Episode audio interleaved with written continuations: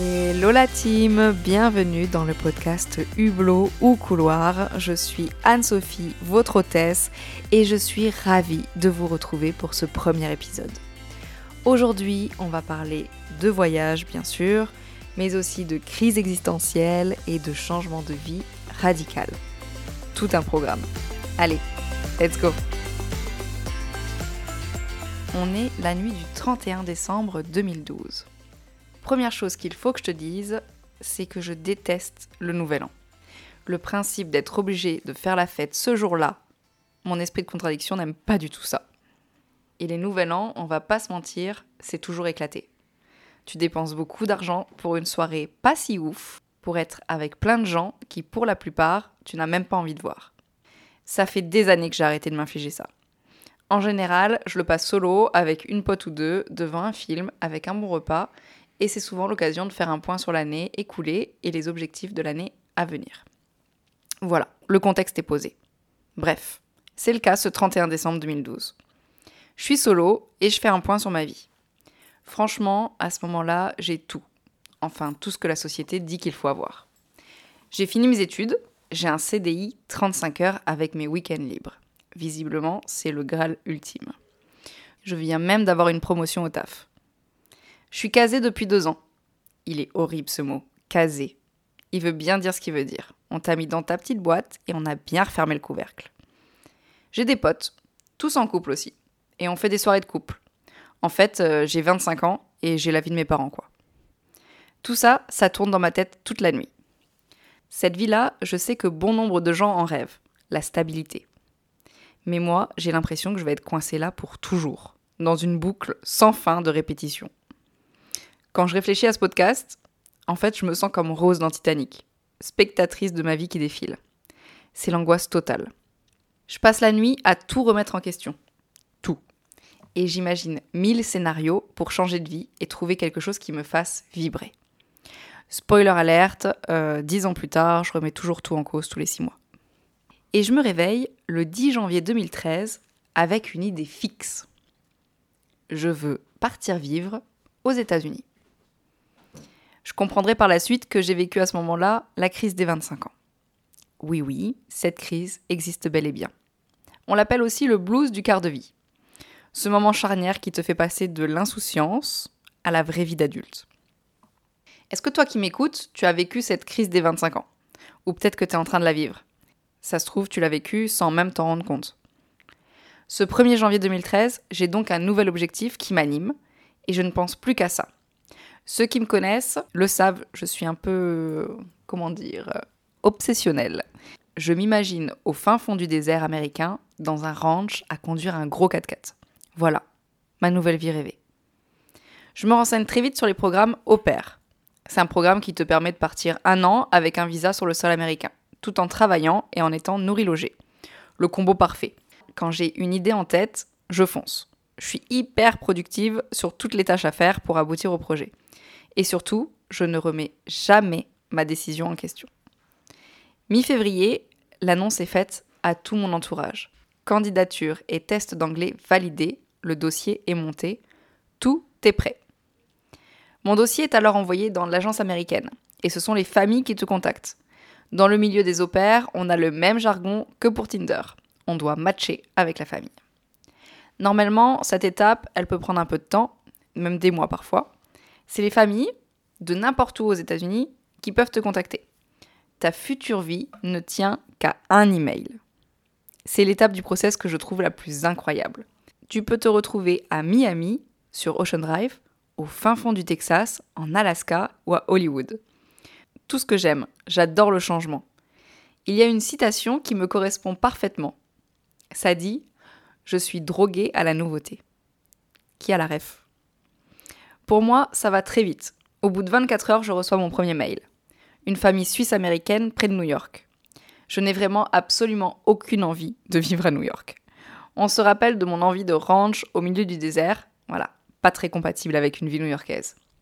Mais j'accepte de discuter avec la famille. C'est d'ailleurs une philosophie de vie. Je suis toujours ouverte à toutes les propositions de changement, d'emploi, de projet. On discute, on rencontre des gens et on avise ensuite. Il s'avère que j'ai un excellent feeling avec la famille. qui me proposent de passer l'année avec eux.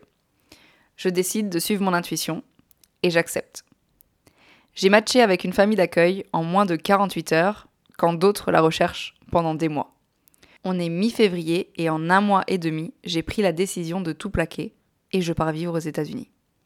Comme quoi, on est toujours à une décision de changer radicalement de vie. Je répète parce que c'est important.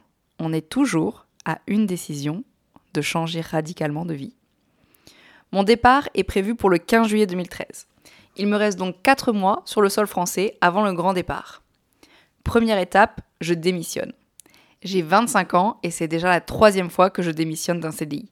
Et jamais pour un autre CDI. Et vous savez quoi? J'adore démissionner.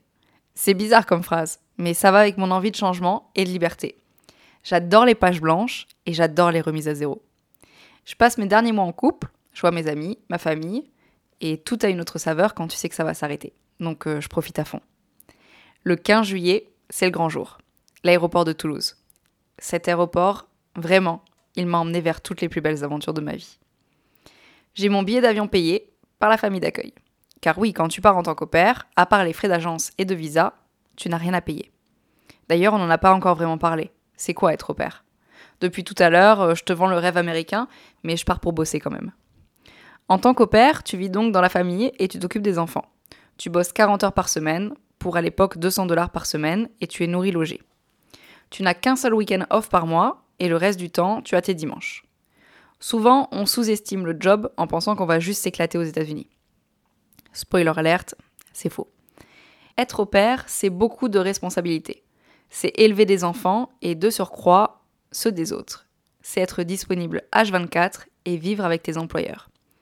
Alors bien sûr, la relation est complètement différente et ça devient très vite une seconde famille, mais il y a aussi des moments difficiles qu'il ne faut pas sous-estimer.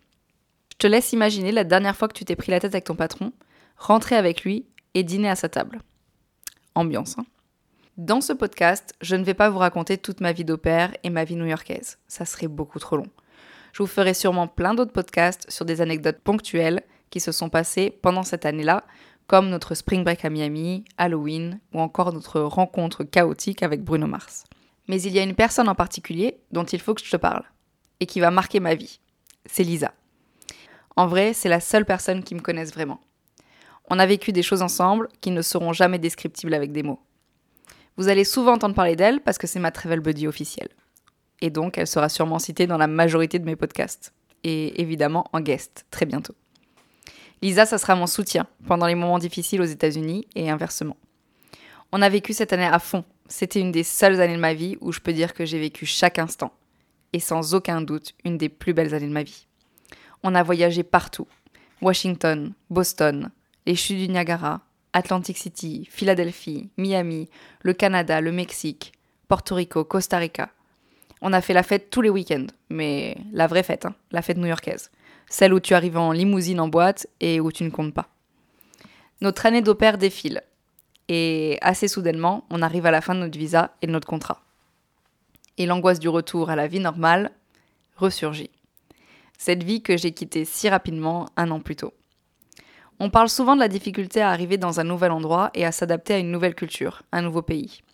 On parle souvent du manque des amis et de la famille. Mais on n'est jamais assez préparé au retour, au choc. Quand tu pars un an et que tu rencontres tellement de nouvelles personnes, que tu prends de nouvelles habitudes, que tu vois de nouvelles choses, une nouvelle culture, forcément, tu t'ouvres beaucoup plus et tu changes. Quand tu reviens, tes potes sont toujours là. Ils t'ont attendu sagement et ont vécu leur vie. Ils sortent toujours au même endroit et ils font toujours les mêmes activités. Bref, rien n'a changé. Et c'est ok. Tout le monde n'a pas les mêmes envies et les mêmes besoins de changement et de nouveautés. Mais toi, tu as changé et si ta vie d'avant te paraissait ennuyeuse, après avoir vécu une aventure à l'étranger, le retour va te paraître mortel. Il était donc hors de question de rentrer. Pour Lisa non plus. Il a fallu trouver une solution. Mais ça, je te le raconterai dans l'anecdote de la semaine prochaine. J'espère que ce podcast t'a plu et qu'il t'aura fait réfléchir sur le fait d'être acteur de sa vie et de pouvoir changer complètement de vie en quelques semaines. Merci d'avoir écouté Hublot couloir. N'hésite pas à t'abonner, à suivre la page, et à ajouter une note. Mais surtout, n'oubliez pas, et je pense que cette anecdote est la preuve de notre mantra, voyager, c'est toujours la meilleure des options. Bisous la team